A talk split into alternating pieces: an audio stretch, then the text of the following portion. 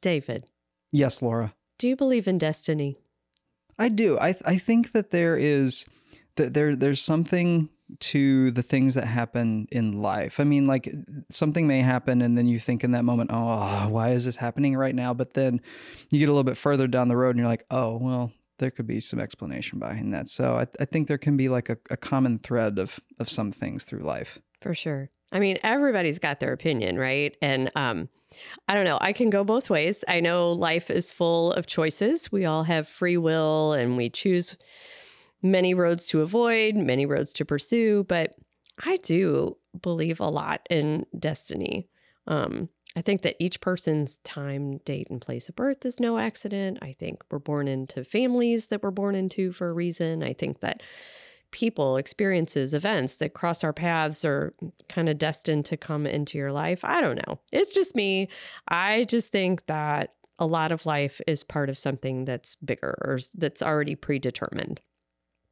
And um, I've been very lucky, weirdly, to meet many Glennon humans who seem to be here because of destiny. I mean, yes, we have a lot of people who work at Glennon because of our mission or because they love children or because there was a job opening in their field when they came here. But there are some people working in the halls of Glennon that have these incredible destiny stories that are so cool where Glennon was just there at a particular time in life and there was some crazy alignment in the stars It might have something to do with our logo. I mean, we got a big sun. That sun's a star, so it just aligns for people. it is a star Yeah, I'm a space I nerd. I had to throw that in there. Yeah, that. we got this nice star above our name. It's pretty cool. It is pretty cool. And I love hearing these stories because, you know, this alignment worked out and then it resulted in them dedicating their life to serving at Glennon. And today, we are bringing the world one such story, which is very near and dear to our hearts. It's very exciting. Yes, we are going to introduce everyone to Aaron Wright. Aaron is the senior production consultant for SSM Health Cardinal Glennon Children's Foundation, and he is the producer of this podcast. He's on the other side of the cameras and the microphones of this podcast. He is. So anytime I speak, if he doesn't like it, he can try to cut it out. and you never Unless I start talking whenever it's not a good time for him to cut it. And he is here today with his wife, Sarah, who is awesome and beautiful. And together, they are going to share their Glennon journey with us. It's very exciting. Aaron, come on down. You're the next contestant on the Glennon Factor.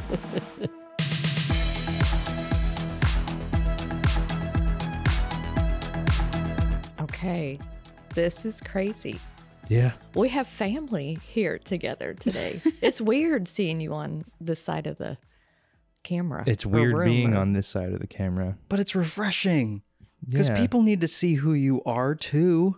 That's right. Maybe we should tell them. Yes. No, let's- it's we're just going to keep it a secret. We want to officially welcome Aaron Wright and his amazing, gorgeous wife, Sarah. Y'all can't see her, but she's beautiful and glowing. and we know them, but we want the rest of the audience to know them. So why don't you do the honors and tell everybody about yourselves? Who are you? Where you come from? Where'd you meet? All the things. yeah. Well, I guess first thing is um, I'm the producer of the podcast, so I also get to edit. So anything you We're going to make it really A- anything- difficult for you today. go easy on me, guys. no, I'm just going to come in here and just start talking whenever you talk. okay. You're gonna wait for me to talk. yeah, and then- because it's yeah, just going to be fun for you to this guy. All have to try and trim it later. well, we live uh, we live in southern Illinois in a little town called Anna, adjoined to a town called Jonesboro, so Anna Jonesboro. Um, and my commute to work is 140.1 miles from my driveway to my favorite parking spot. Not that I've measured or anything, but I think uh, we're gonna get into that. I think, uh, but uh, yeah, we're it's about two and a half hours from the house to here, depending on the lovely I 55 traffic. How's that? How is that 55 traffic treating you? I don't want to talk about it. Well, I hopefully get to they'll hear a lot of it at home. yeah. hopefully they'll get those bridges sorted out soon. Yeah. Please. yeah, so we we both uh we both grew up in this little town together and uh our friends were friends and we weren't friends in high school and uh found each other afterwards and going to a Bible study together. So you guys are humming along. hmm You're married. You're in your careers, and you become pregnant with your first child, a boy. The whole process of finding out that I was pregnant was insane because I started a uh, 100 day workout challenge. And um, this is my first workout challenge that I uh, actually committed to. and I took my pictures and I was weighing myself. And towards the end, which was in May, um, I took my last weigh in and my last picture. And I kept thinking, like, what is happening? Like, I was doing so good and now I kind of plateaued. And it was the end of the program. I was like, this doesn't make sense. Like, what is happening? And I was getting kind of upset. And then I was like, you know, I'm just going to just see. And sure enough, I was like, well, that explains why. and so uh, I told him, and we were kind of like excited, but also like dumbfounded, like, whoa, I can't believe this is happening. And then um, it was just kind of all surreal for a little bit. We kind of kept it to ourselves for a few weeks. Um, and then we eventually told our family, um, and they were all excited for us. But then, um, luckily, it was in the summer, so I wasn't working, and I had to experience the first trimester sickness and being tired, and it was it's a little rough, but but we were excited, and we just I, I automatically knew it was a boy before they told us. I was like, I just know this is a boy, and had no worries because. I, my mom, all of her pregnancies were fine. She had no complications. So you go in and you do what many couples do. You go in for your anatomy scan. Yeah. And tell me about that. I remember it taking longer when they were doing the anatomy scan, but I didn't think anything of it. I thought it was just protocol, just making sure everything was okay. Um, and then we went into a room to talk to the doctor, and she's like, Well, we found some, I think what they called bright spots or something. Um, she said, We found a couple. She said, Doesn't mean that there's an issue. She said, Sometimes they turn out to be nothing. She said, But when we see stuff like that, we want to send you to a specialist just because we don't have the equipment to really investigate what that is. Okay, so you you hang tight, you Yeah. go to the maternal fetal medicine specialist Mhm. and you get another layer of information. Um, I don't know. It was it was such a blur because we were just kind of like an out of body experience, I guess. Like you're not really sure uh, what to think in that moment. Um, so we got to the room and everybody was super nice and um, they were having me move all different directions, go to this side, go to that side, and they were like, "We're trying to move him because he's not wanting us to see certain parts and so we were trying to get him to move and all that stuff and giving me things like sugary drinks to see if it'd get him to jiggle around and stuff um, we were there for a while like probably the ultrasound took an hour maybe over an hour um, But she was sore. Like she- Yeah. it, it was, you know, so much ultrasound. push on yeah, you and all that she stuff was she was it was so long that yeah, she was sore Yeah. afterwards. yeah, they told us that um, they saw something wrong with the heart. Um, and they said, we're going to send you to Cardinal Glen. And, and from there, they'll give you your diagnosis. So, I have the I have the advantage of knowing um what we did an interview with uh Katie Katie Francis is her name, Mhm. right? Yeah. In And the Fetal Care Institute. and she she referred to the Fetal Care Institute as um the gatekeepers of Cardinal Glen and, and after going what we had gone through, I was like, holy smokes, there, there couldn't be a more adequate description of of Yeah. what that place is and and uh you know we you go in there and you're you're just there for a while so they they make sure that you're comfortable and people come in people come out you know we didn't know the significance of the doctors at the time but we know now you know dr peterson is cardiologist and dr tan um, was pretty new to glennon at the time i think um, Dr. Tan, one of the surgeons. yeah, one Yeah. of the surgeons. Um, and she was coming in to, to I think, uh replace Dr. Fiore and uh, work with his with Rowan's main surgeon, Dr. Huddleston. Uh, and it was it was a long day. we found out um, we found out that day that he has a condition called HLHS, and basically he just doesn't have a left ventricle. What does uh, HLHS stand for? Hypoplastic left heart syndrome. Yes. which is pretty rare from what I understand. Yes. About one in 4,000 Mhm. babies. Pretty close. Yeah. I Mhm. did after you after uh well in preparation I did the math again because I've done it before, but it's point zero zero zero three percent chance of getting HLHS. So Wow. yeah, we're lucky. Yeah, which is, it's to this day, we're still shocked because nobody in our family has heart problems. You got this. Just reminded me, you guys, we got to go to Young's. We I got to know. go to you know, you've heard me What talk is about this. Young's is an important place to us. One because they have the best chicken strips in the area. You have talked about Young's before. Where Yeah, is Young's? Bringing it up again. Well, I don't know exactly where. I know it's underneath railroad tracks, and that's So- the important part. in part. St. Louis? It's in Yeah. St. Louis County. So it's in like the Fenton Valley Park area, right? Because isn't it like at, I think it's like at 141 and 44. and why do we need to go there? Well, okay. First off, they have the best chicken strips, Okay. and they say that. Well, I went there with some friends one time, worked with some guys up here in St. Louis, and um, I didn't know very many places in St. Louis. I just knew that one, and I liked it. So after this appointment at Fetal Care Institute, we're exhausted and I and just hollow, and I was like, let's go to Young's, and uh, I want some chicken strips and a shake, and that's where we went. So it's a special place to us now.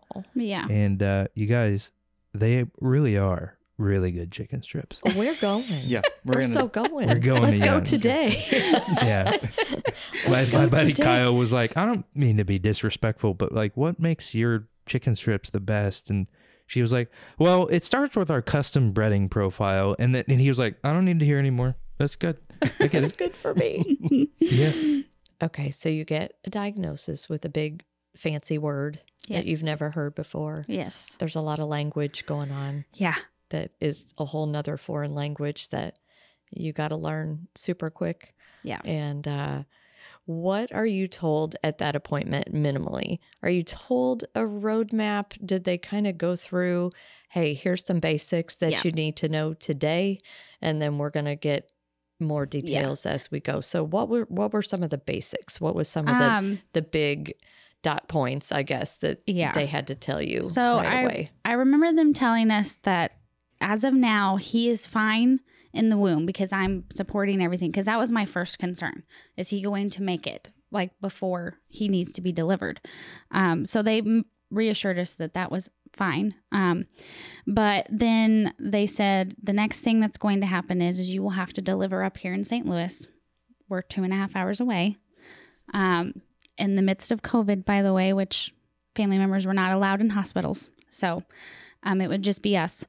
And um, they said that's the first thing. And then whenever he's born, he'll be immediately transferred to Cardinal Glennon. Um, and then shortly after that, he'll have to have his first open heart surgery. Um, and then at that point, as a parent, you're you don't want to think this way, but you're like, okay, like what's the mortality rate? Like that's the first thing that comes to your mind because this is a big deal. This is a baby who has an almond sized heart. Like, how is this going to work? Um, and so they gave us that uh, mortality rate. And so we're like, okay. And they said, um, and they gave us like all different types of examples. Like, there are some babies that make it, there's some babies that don't. Like, it's just, it really just depends on the child and how, um, how they are when they're on this side of the world. Um, and so that was a lot to take in. Um, and so then they told us um, after that, um, we could be staying in the hospital. They said sometimes they've seen kids go home within two to three weeks. They've seen kids stay in there for months. Um, it really just depends on how he responds to everything. Um, and then they told us that there will be another surgery he will have to have when he's about five to six months. And then uh, he'll have to have another one when he's about three to five years old. So, um, just hearing first of all your child has to have open heart surgery at just being a baby and then has to have two more it was like oh my gosh like i feel like this is gonna be super hard and far away yeah and not within your control. Yeah. So, what are you leaning on besides each other at that point? Well, you, the responsible thing to say is is God. I I would say um, that is true and and is ever present. Um, but the first thing we thought of was just our families. yeah Um, and you know, it's nice that we have both her parents, my parents. They live around us, so it was nice that they were there and, and can be as so- supportive as as they're allowed to be with with the COVID restrictions. yeah. Um, uh, but yeah, both of our families, you know, we met in church, so um, it, instantly it was like, well, what do you do when you don't have any control? Is you just pray as much as you can, Yeah. and our community really gathered around us, and and uh, I mean, one of the blessings was um, we have a family friend that had a, a place for all of us to stay in St. Louis for five, I mean, five minutes from here. I think it's called the Towers, maybe. It's just an apartment apartment buildings, and our parents could stay there. And Sarah's mom left the uh, NICU camera on her phone all the literally the all entire time. So, yeah um, yeah, I mean, I mean, how crazy is that?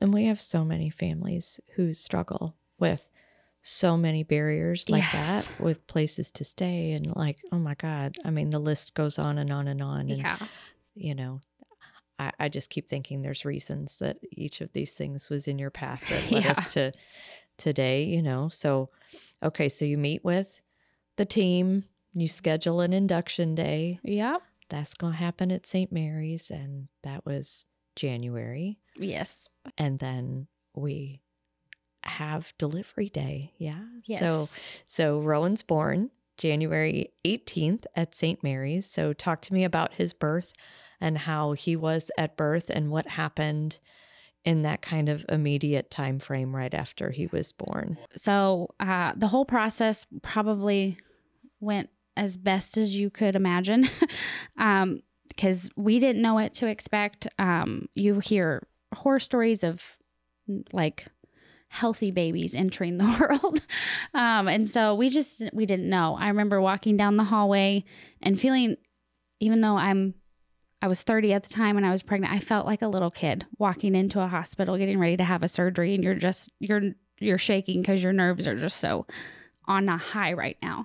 Um, we had a great nighttime nurse she was wonderful she like i think she was literally just for us because she I felt like she was in our room all the time. Um, and then uh, once the process happened, there were uh, there were which surprised me at first. There was only two doctors and us two, and I kept thinking like, if this is if he has an issue, shouldn't there be more people in here? Like I was really worried. But then once he was here, our room was flooded, probably with 25, 30 people in that room. Sarah's mom was seated at the end of the hallway, and uh, she saw the mass of people, and she thought something went wrong. Yeah. But uh, um, you know, I'm taking pictures and and video and and the whole time, and uh, um, in the mix of um, Rowan, Rowan's born, and Sarah's main concern is I just want to hear I just want to hear him cry, and he he does nice and strong and, and loud, and he's um, what was he seven pounds Um, seven pounds, six ounces. I six think. ounces, twenty inches long, and which is kind of an average size for a baby. So for a heart baby, he he did good. Yeah. And uh, you know, I'm taking pictures, doing video, doing my thing, and when all, all these people come in, one of the nurses that had been in there with us um, during labor was like, "You uh, let me take a picture with you three. and um, yeah, we got that picture, and and then he was gone. He, I mean, it was How quickly did they did they get him? It was it was two minutes, and it was probably about ninety seconds longer than the transport team wanted. Yeah. They wanted him. They wanted him on Well, 'cause on they- monitors quick. Yeah, they have to because I'm no longer supporting him. He's on his own, and so he has to be put on things very quickly. Um, and so, and back to what Aaron said that I wanted to just, I wanted to hear him scream because they said strong lungs is very important for kids who have uh, one ventricle. Um, they took him and then we got settled into a, um, settled for a little bit. And then the transport team brought him and he was just in this big cube. there was a little hole that I could stick my finger through and rub his little arm. And Aaron got the perfect picture of him, like perfect. He's just laying in the cube with his hands up above his by his head and he's just peacefully sleeping. But as soon as I touched him, he started crying. It's it's uh still it's still maybe the best picture I've ever taken, but he's he's touching his ears, which he still does. Still does and, that. he, and he and he touches our ears. Yep, and I find myself that. driving down the interstate and I'm fiddling with my ear, and I'm like, I'm not, I've never done this before. It's funny that you know you Apple do didn't think. fall far, fall far from the tree. I guess, yeah. I don't know. Maybe he taught me how to do it. It's, Yeah. it's funny, but I'm Yeah, it thinking was- about each of these moments that probably was so fast for you, like walking down that hall, getting ready to go into your room. The moment that you hear him cry, the moment that you see him in the incubator, like it's all so fast, but it's all like this is the beginning of so much unknown, Yeah. so much like you know, home is home, and all of a sudden you're going to be in a place for a very long time Yeah. that becomes your other home that you never wanted to know Yeah. right and and Well, you get in, yeah. We well, we, um, I always describe the days at Cardinal Glennon as the the longest, shortest days of your life. mm, Yeah. Um, so we, you know, I, I said goodbye to Sarah because she had to she had to stay at the hospital for twenty four hours. Yeah. Um, so it was a, a while before she could get over to Glennon. So I went ahead and I uh, was driven over um, by Sarah's mom to to Cardinal Glennon, and he he's in uh, probably a what do they call those a giraffe a giraffe oh there's all kinds of beds but he was giraffe bed. probably in a giraffe bed and a yeah. giraffe bed a and fancy uh, one just literally just don't know what to do with myself. So I'm just standing Mind there. you, and- he's by himself because no one could go in with him. Aaron's by himself, brand new dad with a brand new baby. Does not have me at the time because I still have to stay at the hospital. Doesn't have his parents. So he's taking one for the team. And at the time, he wouldn't admit it to me, but he was terrified.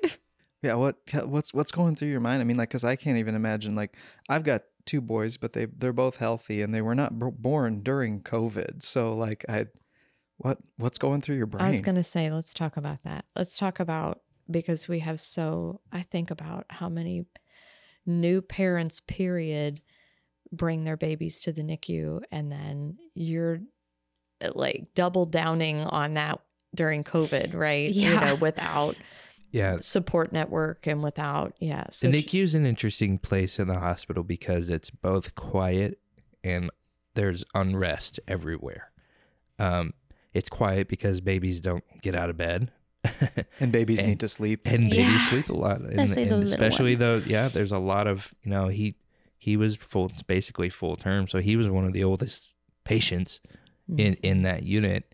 Um, but you know he was relatively quiet um, himself. So um, the NICU, you know, there there is calm, but also there are monitors that monitor everything. And when the babies are so little, those monitors, those sensors have a hard time being accurate.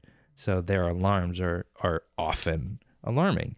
And you don't know that when you get there. You just see a, a red flashing light on the screen and numbers that you don't understand and you hear beeping. and you hear an alarm going off and sometimes a nurse comes and sometimes they don't and you don't know what's going on So let's talk. Let's talk about the. Um, I don't want to say positive, negative, let, but let's talk about the how, because that's a tough job for them. Mhm. I, I'm thinking of what them, meaning the staff in the NICU, Yeah. you know, um, because that's where they meet people, right? Is is the Yeah. the extreme fear, the extreme anxiety, the Yeah. extreme loss of control that you guys have. So, how did they help tame that for you? Like, what was the good? What was the good? What was the welcoming? What was the of, yeah. solace? And then we'll talk about the nerve wracking parts too. So one of the good things was is um eventually when I got to Cardinal Glennon, um, I was unfortunately in a wheelchair because I was it's still in a lot of pain from having a baby. Um, I mean, that's a lot of work. you Yes. know? so I couldn't walk, and so we had to wheel me back there. And um, one of the positives was is that um, anytime I would walk, they would be like, "Are you Mama?" And I'd be like, "Yeah." And they're like, first of all, they would say, "Your baby's gorgeous," Mm. and then He was too, by the way. Like, Yes.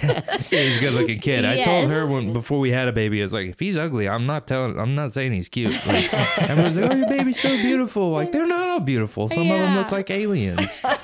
That you, you learn the word breathtaking. yes, or bless his heart. yeah.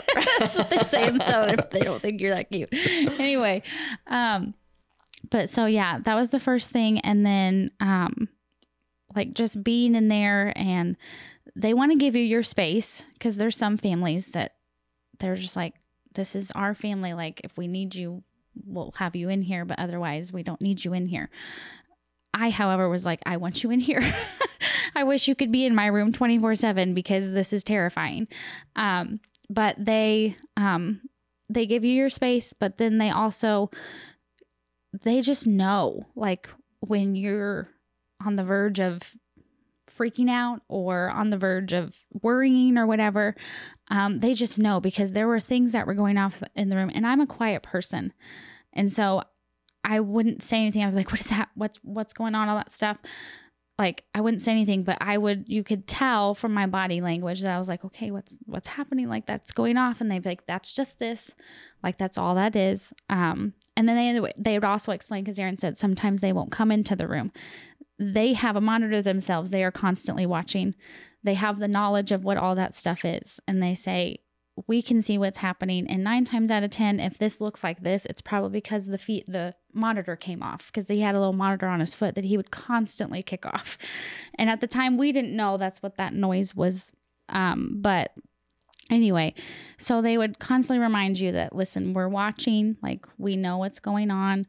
Um, but the biggest thing was is that um, Aaron and I did not stay at night at the hospital.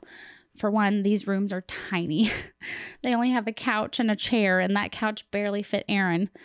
Um, and there's just so there's not enough room. And we at the time, like especially me, I was like, I, it, I don't know. It was like the room was closing in on me, and I was like, I can't stay in this room. We have to. I need. We need to leave.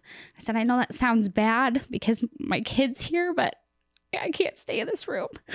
And so the nurse that we had that night, I was like in tears because I felt like a bad mom. And she was so wonderful. She reassured me. She said, He's going to be fine. She said, We have the cameras. You can watch him. She said, I promise you, if anything happens, I will call you. She said, but he will be fine. She said, don't worry about it. You're not a bad mom. You're not the first parent that can't stay here. Um, so she reassured us that it's okay to leave your baby because he's in great hands. And I probably didn't sleep a wink, even though I wanted to sleep. I just checked that camera the entire time. Um, and we got there the next day, and she she actually we got there before shift change, and uh, she was just like, he did great. She said he he slept the entire time. She said I did all I need to do. He slept through it all, and it was like, oh thank gosh, like that was a relief. I love how you learned the terms shift change. Yeah. Se- seven to seven. Yep. Yes. And, you know, and they do that and they do a very good job at encouraging you to go yes, because they also know they know what you don't know. yeah, They know your road ahead yes, and they know the energy that you need to Yes. conserve for the road ahead. Yes. And um yeah, yes, it's they know- strategic in a way. they they don't even know me, and they know my best interest. Mhm, for sure. So yeah, I um want you guys to talk about um because you were both first time parents. Um never mind the fact that you were NICU parents, but uh, um there are so many things that I feel like are just natural impulses and inclinations for new parents to want to do. Mhm. Hold your baby, Mhm. feed your baby, cuddle your baby, all the things. So talk to me about the I don't want to say controls, but the things that you can't do that maybe tugged at you. Yeah. That Well, the first thing is anytime a baby cries, your first instinct is to pick them up.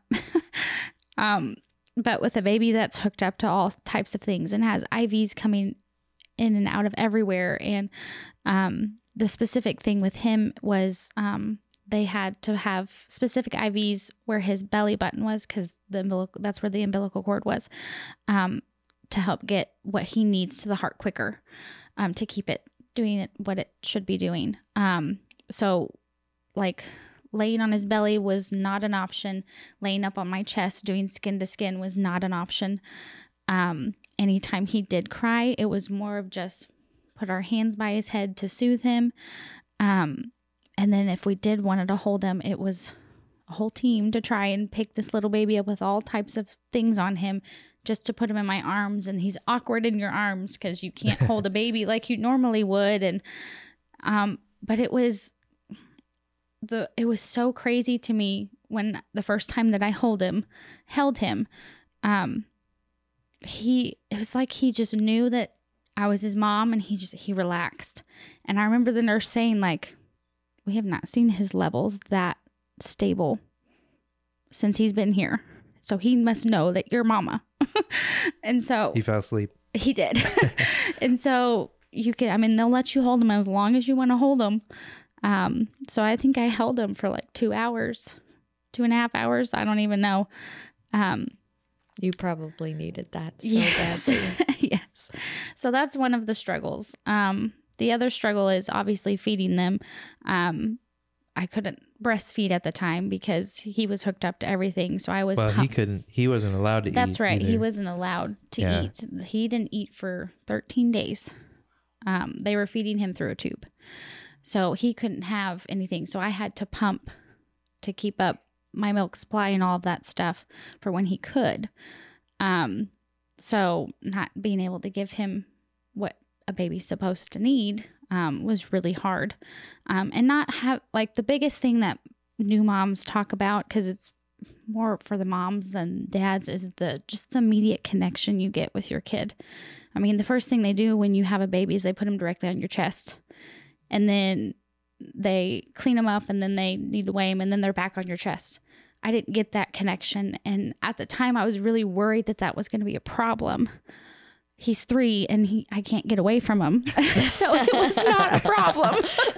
He's, he's, making up for lost yes, time. he's very For attached to mom right now. So it was not a problem. They just they acclimate to what they have and even though I wasn't able to cuddle him like I wanted to, it was still enough for him. So Well, like you said, you know, now you can laugh about it, right? you know, but then it's like, oh my God, like you have the weight of the world, right? Yeah. I mean, you have all of this heart stuff, and then it's just like, am I not going to be able to bond with my baby? Yeah. And am I not going to be able to do this? And oh my Yeah. God, am I going to have a job when I go back home? And Yeah. oh my God. I mean, it's just a lot. yeah. It's a lot. Yeah. I, I will say also just quickly to the to the credit of every nurse that we had, not just one. Um, the NICU staff is eager for you to hold the baby, yeah.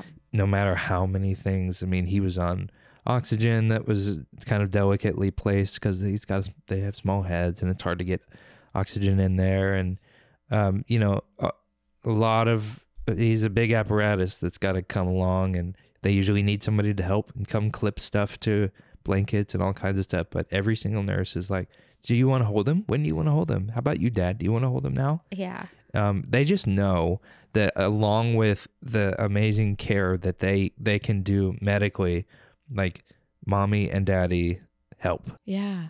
Well, it's like you said, they saw his numbers Yeah. level out, right? So they know the physical benefit, but they also know the psychological benefit, not Yep. just for him, but for you guys. And Yeah. that can only help them, right? Yeah.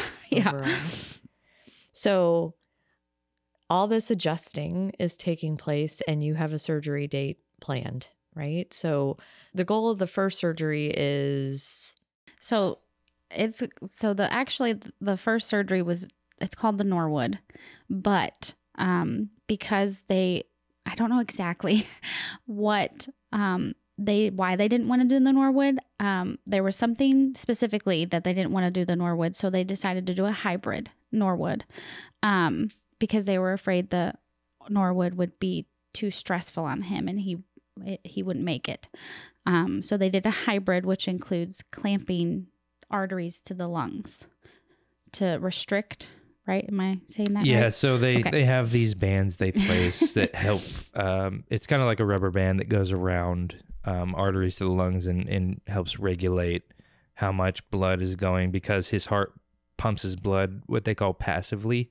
So uh, some of the blood that goes to the body goes to the body twice before it comes back to the lungs. So he runs at a, a much lower oxygen percentage than uh, like you or I were going to be like in the high 90s and he was in the low 70s But that's good but for him. they were Yeah. okay with that that's Mhm. okay for for him he might um, look a little blue sometimes but uh, for him it's totally fine um, so we were actually at the time kind of relieved because we're like oh good this hybrid surgery is easier Sounds good. yeah it's Yeah. easier We'll take it. easier for we'll take for that him plan.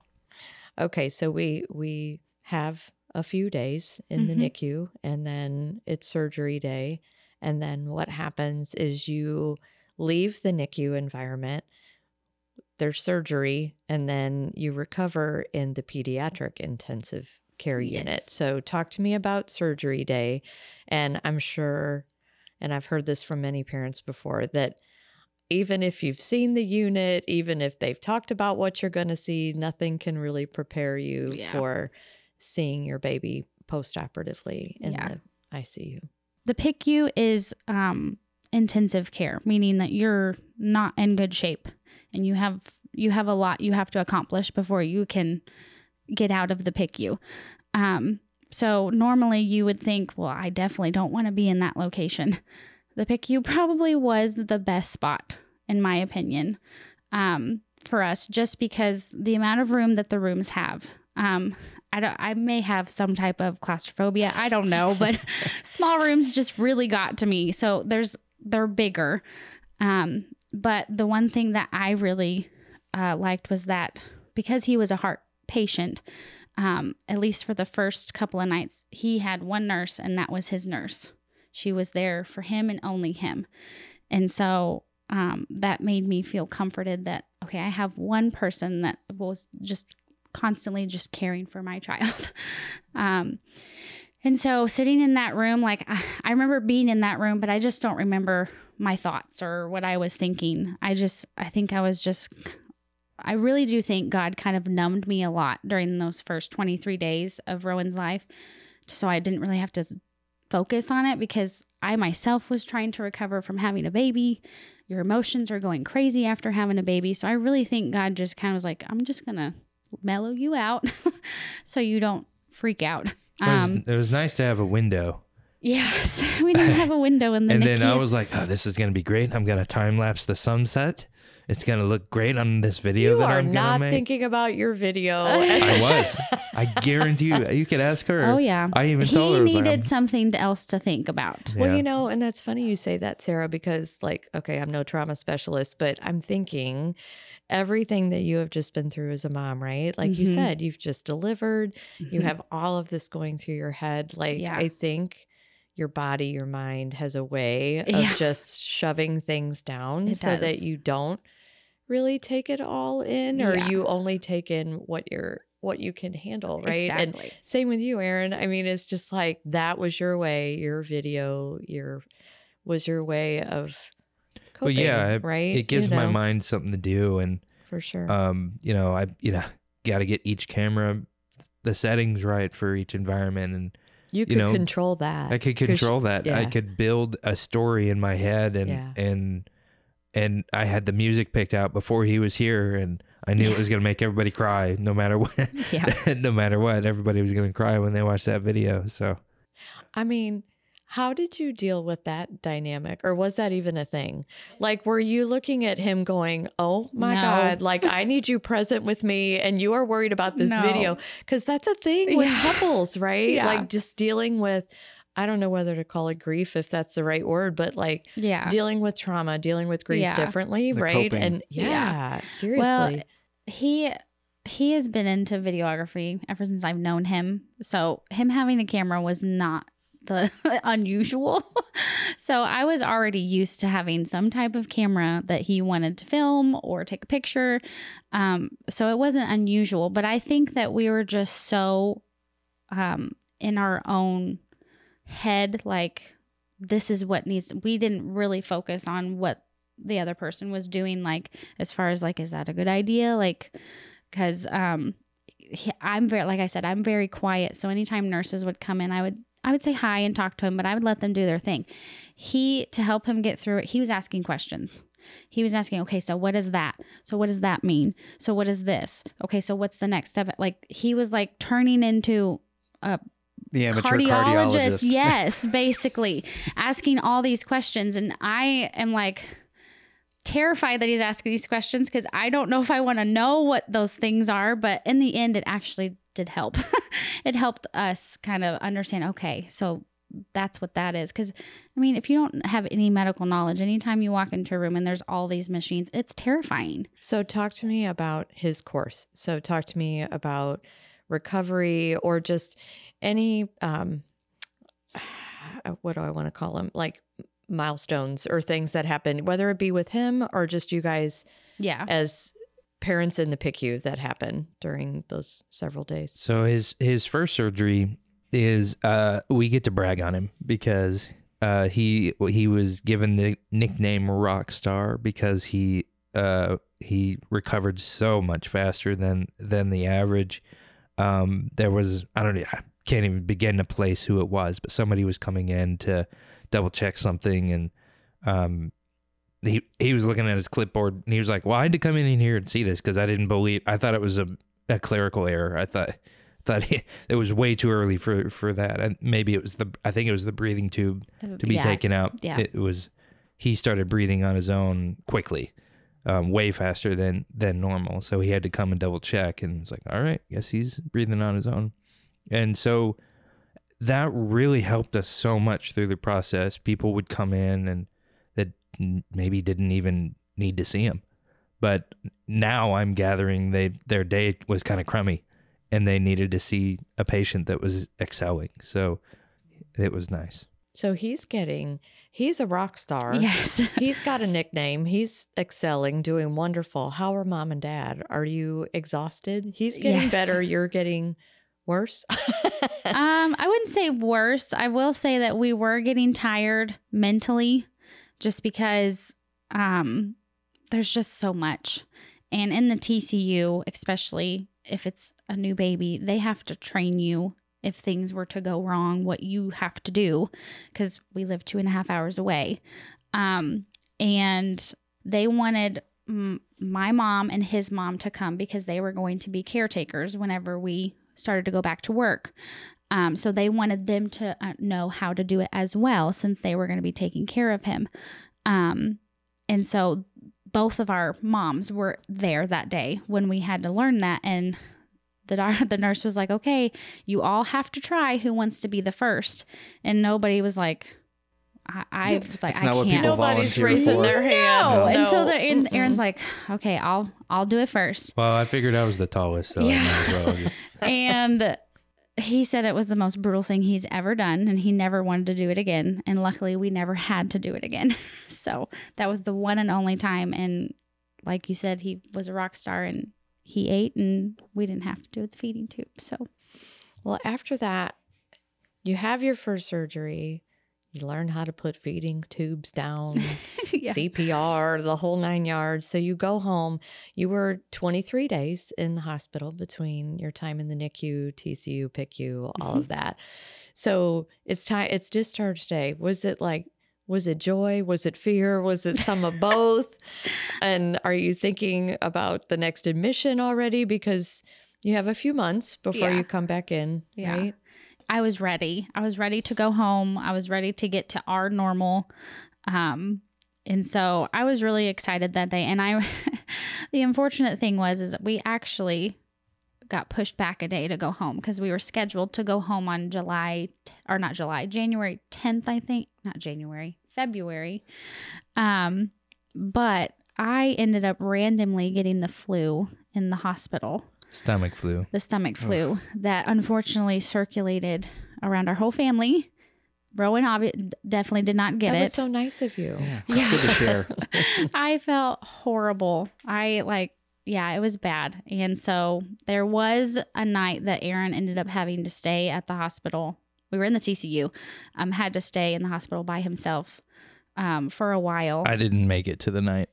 Oh, that's right. He didn't make it. You so not to overshare, but I'm holding Rowan that morning, rocking him in the chair, and you know just holding him on my chest because now we can do that, and he's so much bigger than he was when we got in the hospital. And. I'm I'm no longer there. So she goes and she wasn't happy about it, but she goes back to the apartment and I'm I'm there with Rowan for a while and it's it's kind of okay for the most part. And I'm kind of like remembering that first night in the NICU where I was by myself. I'm like, well, we're back to this again.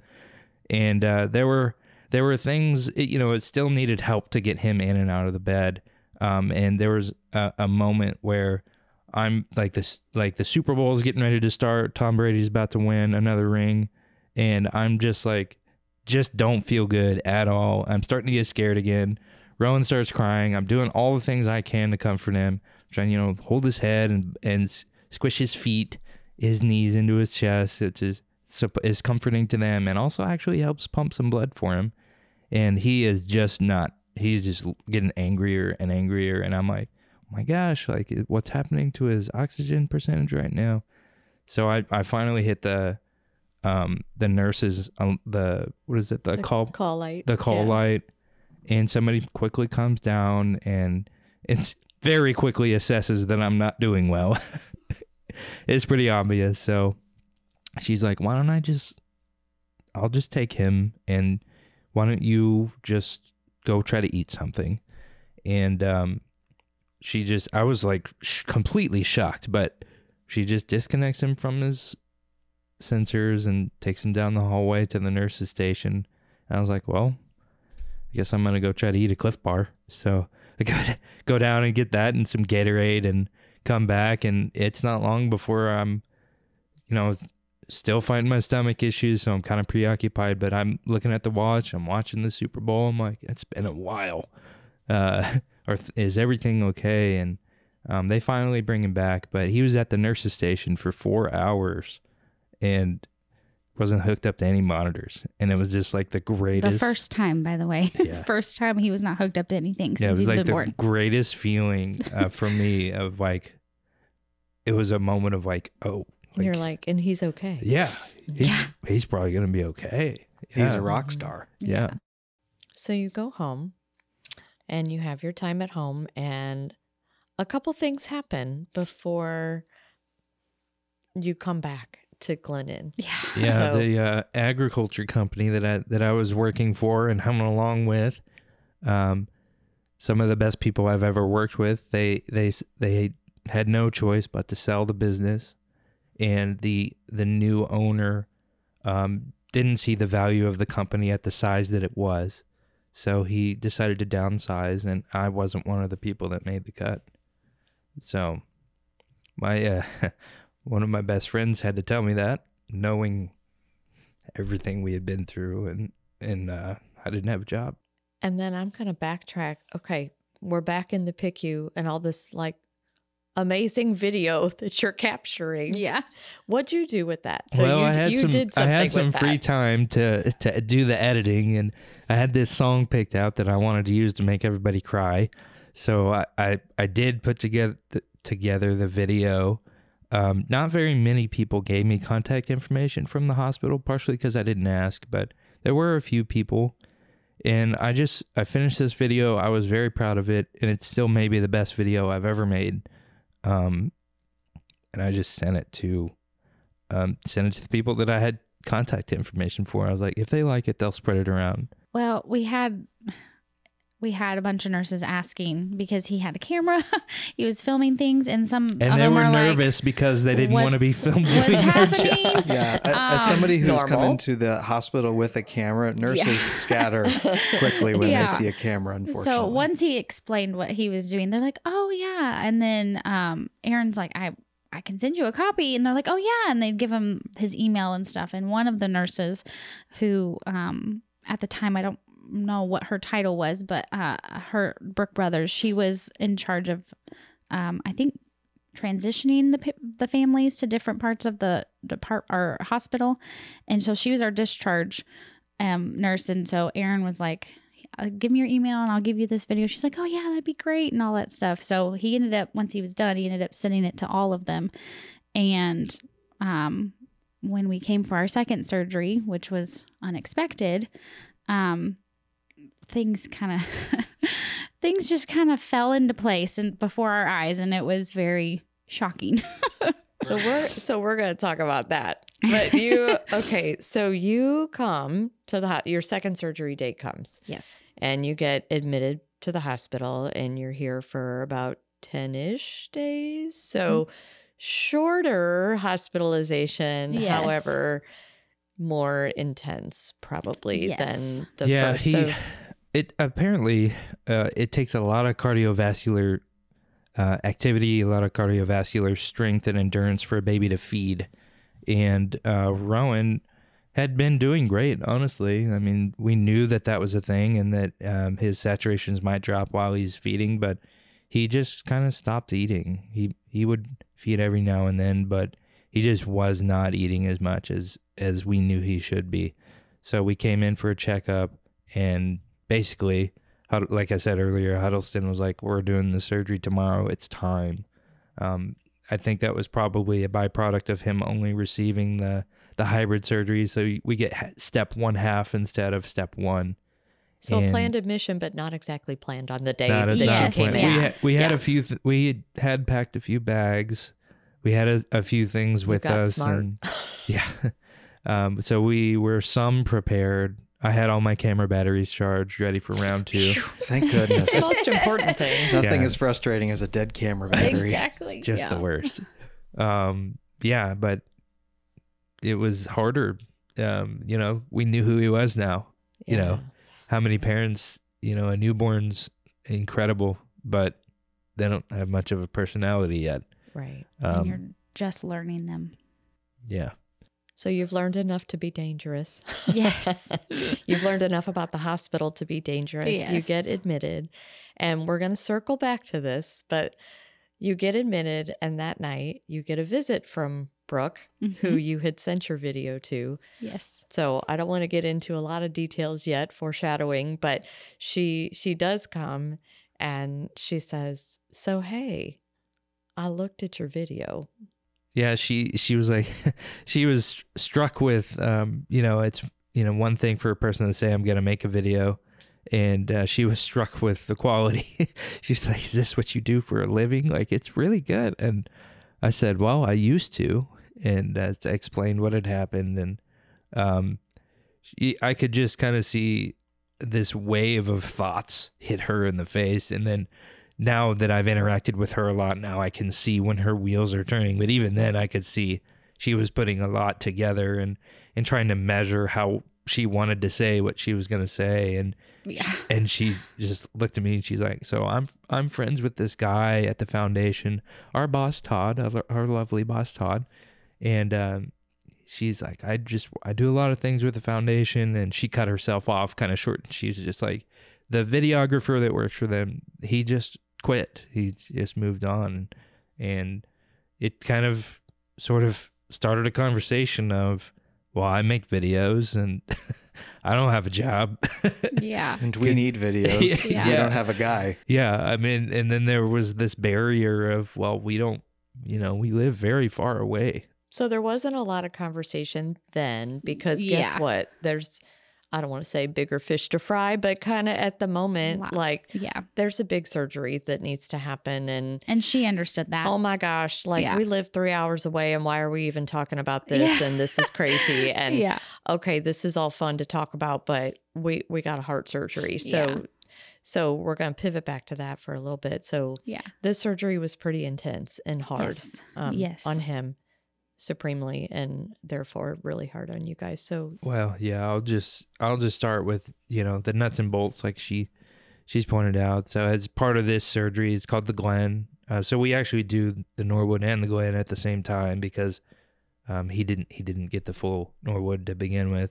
So that inherently adds a little more difficulty in recovery, but it changes the pressures of of basically your whole body. It changes the way the blood is circulated. It it your body doesn't understand. It gets new plumbing. It doesn't understand immediately what's going on. And what inevitably happens is the pressure builds up in your head. It's kind of like your head is the top of a tube of a tooth toothpaste, but you're squeezing it and the lid's still on. So there's a lot of pain and, and discomfort. Also, you've just had major surgery that involves your chest being cut and broken open. So Extra pain and recovery. there. lots of Yeah. things going on and he's uh he's the catch 22 with him is he's he's strong so it helps with his natural recovery but he also fights sedation quite well I remember the doctor saying like we can't go any higher on his pain meds and he's fighting them. Um and so when we heard that we're like, well what do we do? Like we can't let a 6-month-old be in pain like this. So um lots of conversations. Um, we had a wonderful nurse that was uh, doing her best to kind of explain both sides like, well, this is what they mean by this, and um, the parents are concerned about this, and all of that stuff. Because when your child's in pain, as a parent, like, you hope that you would think clearly, but you're just like, I just want him to not be in pain. I don't care how it's done, just get him out of pain. And you're not really thinking clearly. Anything that has to do with your kid, you turn into Mama Bear and Papa Bear, and it doesn't matter who's going to stand in your way. But then you're like, okay, I have to also be a nice human being at the same time because they're not there to hurt your kid. They're wanting to help your kid. the the better part of 3 days he didn't really sleep he Mm-mm. he was pretty well unless he was actually sedated um he was crying and it took us and our nurse all standing around him hands on him comforting him to to make any impact in his discomfort and yeah, it, it was it was hard it was very hard. so he didn't sleep for 3 days neither did you. No. So you're working on pure exhaustion. hmm And do you think you still like looking back like it's been I mean, he's a few years old now, right? Yeah. And um I mean, do you have trauma from that? Like definitely, I- I don't say that lightly. Like does that definitely. is that something that you're still like recovering from a little bit? Definitely. Yeah, um, it's funny. I, I, I, you know, we joke about the camera thing, but um, I, I didn't do it very much during those three days. But it, that whole part of me was was sort of enough for my brain to protect me from from the situation. You know, I was very obviously very present and very much there, but it it hit me hard, but not the same as it hit Sarah. Yeah. Um it was it was hard because um you don't want to see your child in pain and if there's nothing you can do about it it's hard to process. Um so in that moment those 3 days it was really hard for me. He's only not even 6 months old and going through unmanageable pain unimaginable pain and um so i i struggled a lot with his second surgery and i just felt horrible that i couldn't do anything. I'm the parent. I should be able to take care of my child and to keep him from harm and to keep him from hurting. So it really affected me. In that moment i didn't realize that it was traumatizing to me until we were home and I we were back into our normal and then things started to set in and then I finally realized that I think I think I have a problem. I think I have uh, PTSD is what I was diagnosed with when I went to therapy for it. Um so which we had no idea you could. you know, you think about that and you just think, well, that's for people that are like in the military and they Right. see Yeah. war and and and all those things and um we we found out through that that that what people go through at the hospital is absolutely can cause PTSD. It's a different kind of war. Yes. Yes. Yeah. So he does get better Yes. and he does go home Yes. and you get home and then you have a little bit of time to breathe, Yes.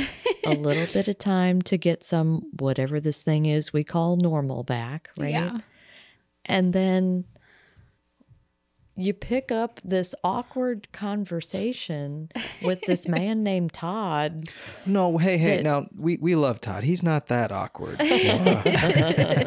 He's not. I, we give him, we make fun of him all the time. But was there ever like when you guys were in before you left the hospital, was there any more conversation? I mean, literally this first night of admission before surgery, you have this weird conversation with Brooke. There's an exchange of business cards and emails or whatever. But then really there's no more conversation about this. Oh, there's this job open at Glennon to be a videographer Yeah. until you're at home. Right. Like I do remember us having a conversation in the hospital. Like he'd be like, "What if I do work for Cardinal Glennon?" And I was like, to me, I was like, "That's a far fetched thing." Like, you probably get the interview, but we're talking about St. Louis here. There are probably tons of people that have your degree or have this as a degree because he didn't even have videography as a degree. Um, and probably more expertise and all that stuff. I said, so this, I said, I don't want to be Debbie Downer, but this might be a long shot. Um, and he's like, yeah, you're right. And he said, he's like, but it would be pretty cool. and I was like, yeah, it probably would be pretty cool. like what like at the time it's funny i i can totally sarah like i'm you like i'm i'm you know like well i'm always coming up with the well okay that's not gonna work. yeah, yeah. whatever but like what would that hypothetically i mean it's different being on this side of the fence now but Yeah. in that moment just having that banter about it like what would that have meant I didn't realize that until getting further into the process with uh, talking to Todd and actually applying, and I and I sort of had this light bulb moment. We asked um, uh, one of the cardiology, what is Barb's role? She's, I don't know. I call her the. She just She's the like- I cardiology think handler. she's- of the surgeons. Yeah, The keeper like of the surgeons. right She is hand the- man of the doctors. Yes. Yeah, I like Or that. woman, I guess. I like good Dave, specialist, the keeper of the surgeons. I like Yeah. that. But Yeah. you know, while I was like, oh, we got, we want to get Huddleston something. Like, what is he like? What, we want to get him a gift because I think parents have this this sensation of gratitude that they can't ever repay. Yeah. And uh, I just, I was like, oh, it'll be, it'll literally, it'll be my job to repay these people every day. So Yeah, I to me, I was still on the like unbelievable. This I don't think this is gonna happen type thing. um, And then all my other opportunities that I tried to chase down because I didn't want to move, uh, none of them worked out. Do you think the timing? I don't know. Like back back in my day, like people didn't work. There wasn't an option to like work remote or there Yeah. wasn't like it wasn't a thing. So yeah, is it weird that like just the I don't know. I'm a big destiny person, David. You and my Yeah. work husband. We talk about this all the time. we do. There's and, a reason and I mean, behind there's everything. a reason, and I mean, you know, I, I just find it so crazy that like all of this is going on during the pandemic, and Yeah. there are jobs that are now more flexible than Yeah. they used to be, and yeah, the fact that you live two and a half hours away, like yeah, in the past, that would have been a deal breaker, right? Yeah. But like now, not as much, right? yeah, So Yeah, and that was even part of the interview process, and just you know, the world changed so drastically, and you know, not a whole lot good has come from that. But um, for our life, this is definitely one, and um, you know, we are going to move up here eventually, um, but everything's been working fine. I'm just up here a couple times a week, and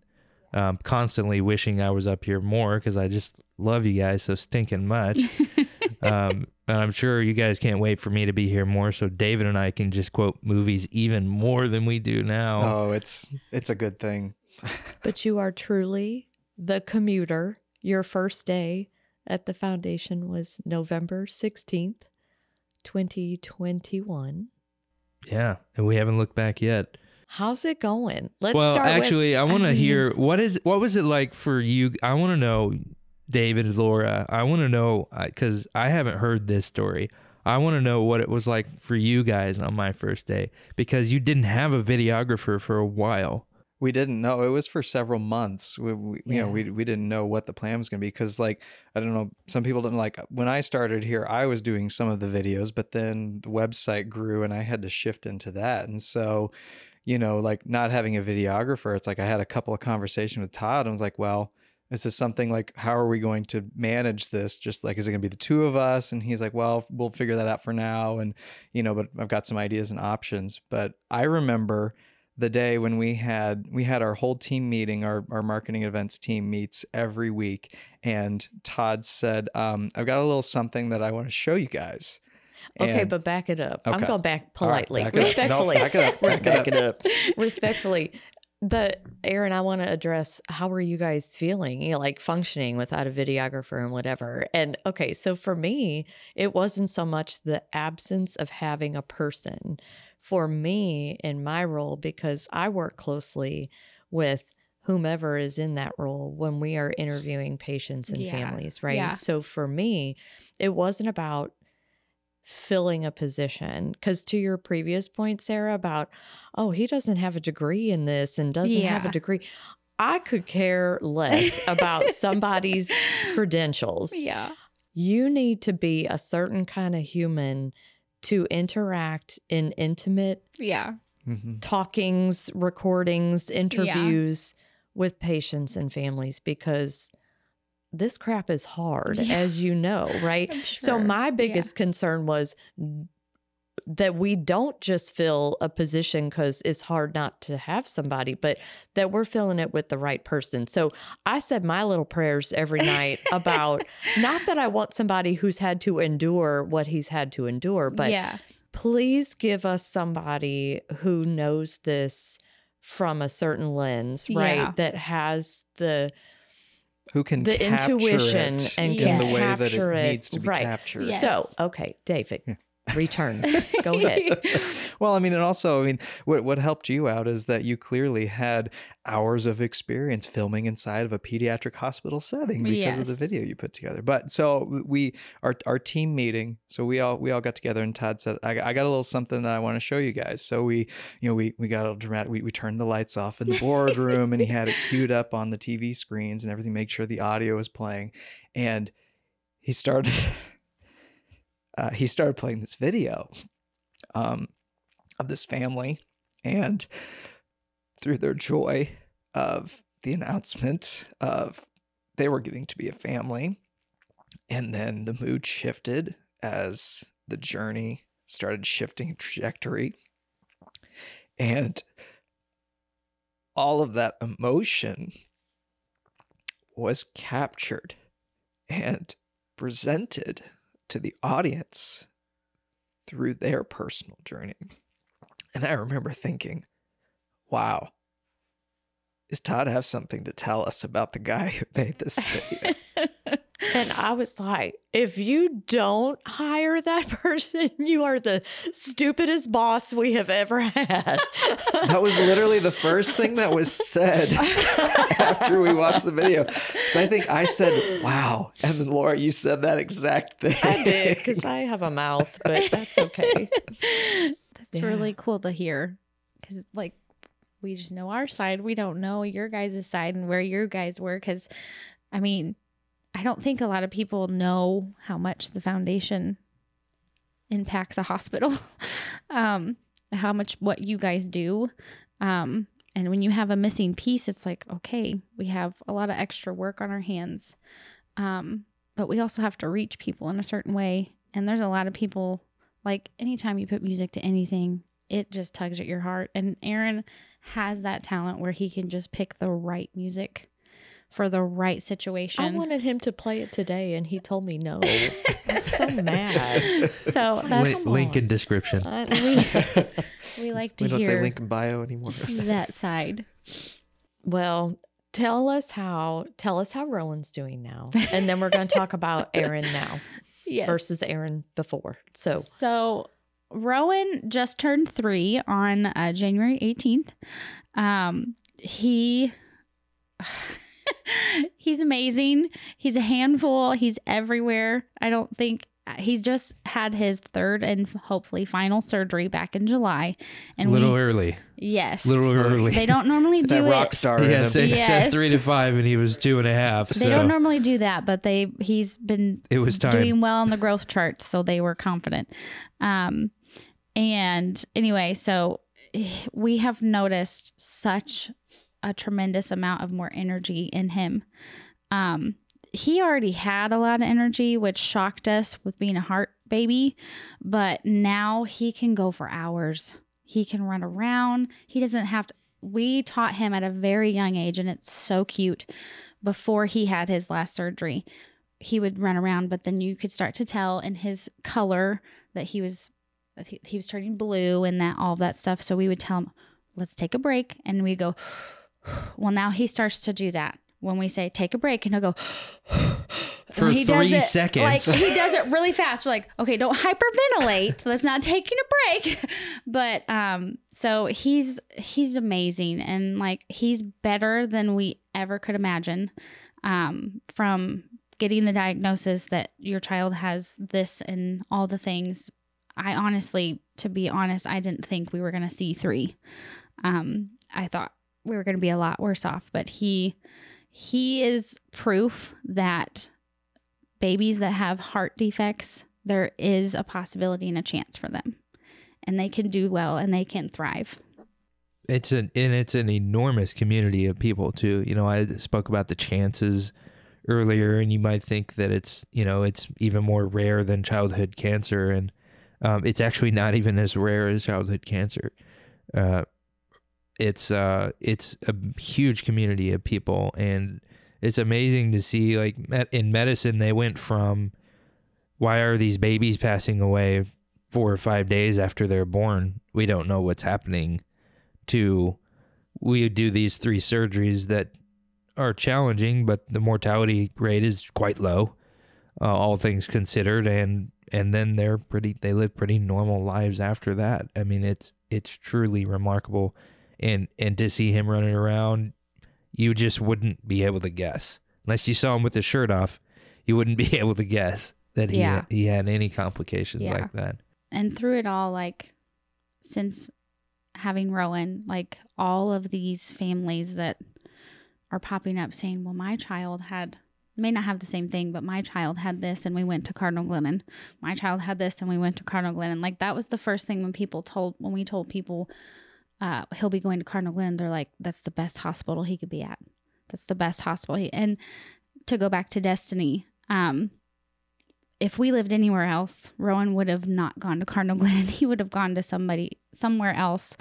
Aaron wouldn't have gotten the job at the foundation. So it all starts with Rowan. it started with him. Um, I wouldn't. I'm not saying that his condition was the reason for all of this.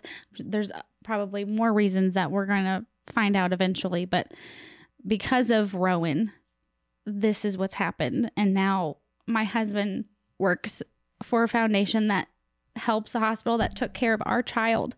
Um, he has a family and all of you guys. He says it all the time that he's like my work family. Like I just love him. Like it's just the atmosphere here. I can tell has been such a blessing to him, which blesses me, which blesses Rowan. So you know i you know again that the destiny i, I earlier i i i'm realizing that i may have minim, minimized our faith but it's paramount to our lives and um you know it's i and I, I always say this like it's not very often you get to see the hand of god at work so obviously and uh we just know this is where we're meant to be and not only that but we expect really big things and oh by the way we're building a new hospital That's kind of a big thing. found that out like a couple months into working here. Couldn't tell any of you because I had to make a secret video about it.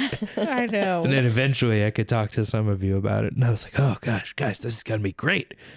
um, but you know, it's it's it's so amazing here, and um, it is a unique perspective. I'll I'll never, you know, I'm I'm happy one because you guys are a lot of fun to be around, um, but two, like I'm just like none of the off normal office stuff about he said this and she said this. It just doesn't matter to me because I'm getting to repay these people and and more kids like Rowan are gonna get to have the same treatment.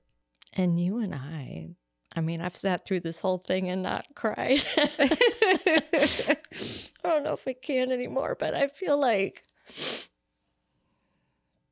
Aaron, I come to work every day and you are my person who who gets it. You and I have been supremely blessed with kids that are given hands that a lot of other families don't get to experience what you and I are both blessed and lucky to be experiencing. I have a 16 year old son that a lot of other moms and dads can't say, and you have a thriving three year old son that a lot of other families can't say. And I too have felt a responsibility and debt of gratitude um, to repay, and we get to do that. And um, so it's weird because, you know, we have people up at the hospital that do come to work here because of our mission statement, right? Through Yeah. the exceptional healthcare, ser- through our exceptional healthcare services. Look at me screwing it up. Great. through our exceptional healthcare services, we reveal the healing presence of God. Well, I mean, we've received exceptional care, and I sure hope that what we give back is exceptional and that we can reveal what has been exceptional for so many other families. And we would not literally be doing this podcast if you were not here and working for us. We absolutely wouldn't be doing it and because uh, it's been talked about for years and it's been mentioned. And then when we got this video guy who has production experience and specifically podcast production experience who can say, well, hang on a second, this might work. And then we all go, hmm. And now we're here. yeah, and that is the Glennon factor. Well, I just want to thank you both for being here and sharing and being vulnerable. And um, yes. I think you have an incredible journey, and I can't wait to see where you go as a family and to see where we go with your gift and your talent. We're in this together now. I've chained you guys to like the it or not. podcast chairs. You're, like it or not. I made you hosts, so you can't go anywhere. Well, and I want to thank you for taking that leap because it it it seems far fetched to be thinking about having a job that's in a different state across multiple bridges and that you would have to drive 141 miles one way to get there. And make us all happy whenever we see you roll through the front door and say good morning everybody. And your journey is pushing us to stretch and to do more things and do more exciting things. And we can't wait to just keep doing more. So thanks. Thank you guys. Thank you.